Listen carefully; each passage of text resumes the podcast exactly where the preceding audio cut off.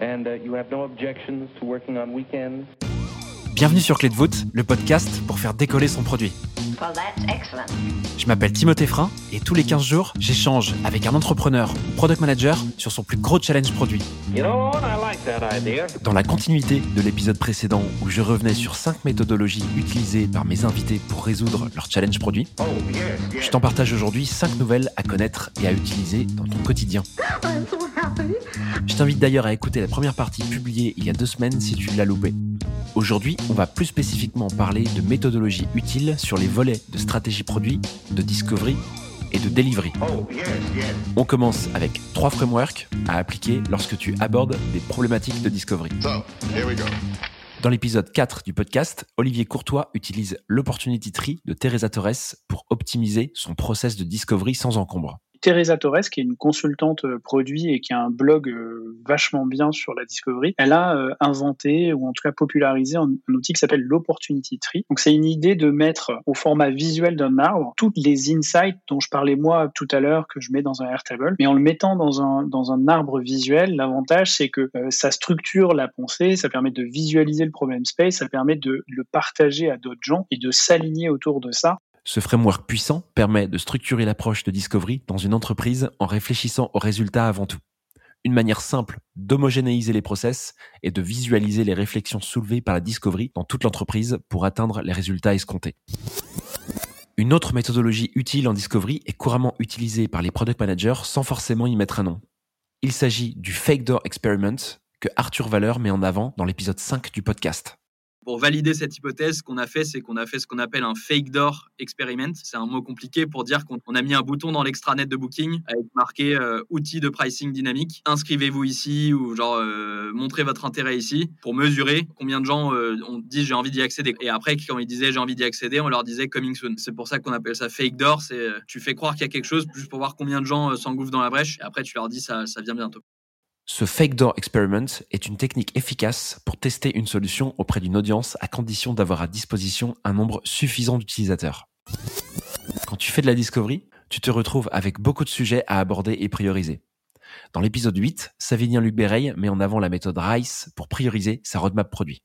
Le framework RISE, c'est un outil qui a été développé par Intercom qui nous permet en fait de définir des scores que l'on va associer à des fonctionnalités. Si ces scores euh, sont élevés, on va plus prendre en considération certaines fonctionnalités par rapport à d'autres. Pour le calculer, le RISE qui veut dire Reach, Impact, Confidence et Effort, on va se baser sur ces quatre critères. Donc le Reach, c'est le nombre d'utilisateurs qui vont être impactés par ça, c'est la cible. Ensuite, l'impact, ça va être euh, un score entre euh, 0,25 et 3 qui va permettre de savoir si va avoir un impact fort ou moins fort sur euh, les utilisateurs. La confidence, ça va être un score que l'on va donner en pourcentage euh, pour dire à quel point on est confiant sur les chiffres que l'on avance pour le reach, l'impact et l'effort. Et l'effort, ça va être l'effort technique en jour homme que l'on va devoir mettre en place pour pouvoir implémenter une certaine fonctionnalité. Donc, calcul effectué sur euh, ces quatre critères, reach, impact, confidence et effort, ça va permettre de nous définir un score RICE. Plus ce score est élevé, plus la fonctionnalité a des chances d'être prise en compte. La donnée qualitative et quantitative nécessaire à la mise en place de cette méthodologie en fait un moyen redoutable pour décider des chantiers de discovery et de delivery à poursuivre ou abandonner. On passe maintenant au framework utilisé par mes invités pour faciliter leur chantier de delivery. Dans l'épisode 21, Charline Bestard aborde une méthode efficace pour sortir son MVP dans un laps de temps serré. Le mob programming, ça se base sur le principe qu'en fait, un développeur, il passe plus de temps à réfléchir, conceptualiser et communiquer avec son équipe qu'à écrire du code. Donc là, l'idée, euh, c'est de dire, tu vas réunir euh, tous les développeurs dans une même salle, avec le PM aussi, et si tu un designer, avec ton designer, pourquoi pas. Nous, on était quatre devs et un PM. Tu vas avoir les développeurs enfin, qui vont à tour de rôle coder sur un seul ordinateur avec l'écran qui est visible par tout le monde. Et donc tu vas, euh, toutes les euh, 15 minutes, tu vas avoir une rotation du développeur qui code. Et en fait, celui qui code, lui, il n'a pas le droit de, réfléchir à comment le coder. C'est vraiment le reste de l'équipe qui réfléchit à la meilleure solution à coder, lui dire euh, quel fichier aller euh, chercher pour euh, implémenter telle ligne de code, etc. Et ça permet vraiment à tout le monde de participer. Ça permet de partager aussi en plus la connaissance au sein de ton équipe. Bonus, si tu as une nouvelle, un nouveau développeur qui est arrivé, tu permets aussi d'onboarder cette personne sur les différents fichiers, sur comment tu peux implémenter une solution, etc. En fait, tu vas vraiment je dirais lisser les échanges et réduire euh, les temps de latence que tu peux avoir sur un sprint classique, puisque tu as tout le monde dans une même salle. Donc typiquement, si tu as euh, une question fonctionnelle, bah, le PM il est dans la salle et il peut directement répondre à la question. Une autre méthodologie développée par Martin Chochot dans l'épisode 24 du podcast l'a aidé à embarquer les équipes sur le développement de leurs produits et les résultats obtenus post-développement. Il s'agit des Product Release Notes partagés en interne qu'on fait chez, chez Oversea, dès qu'on a une release, on va faire un billet de blog qu'on appelle une product release note et qu'on partage à tout le monde de la boîte.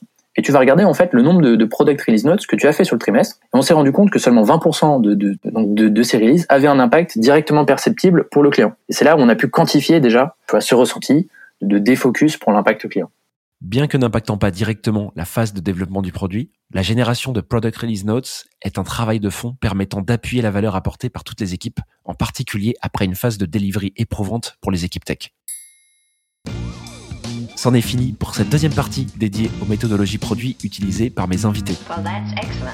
J'espère que tu as appris plein de choses que tu pourras utiliser dans ton quotidien.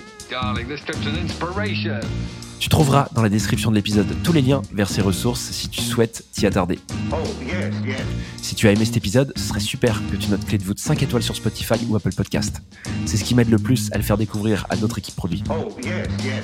On se retrouve dans quelques semaines pour le lancement de la troisième saison que j'ai hâte de te faire découvrir. Well, that's excellent. À très vite sur Clé de voûte.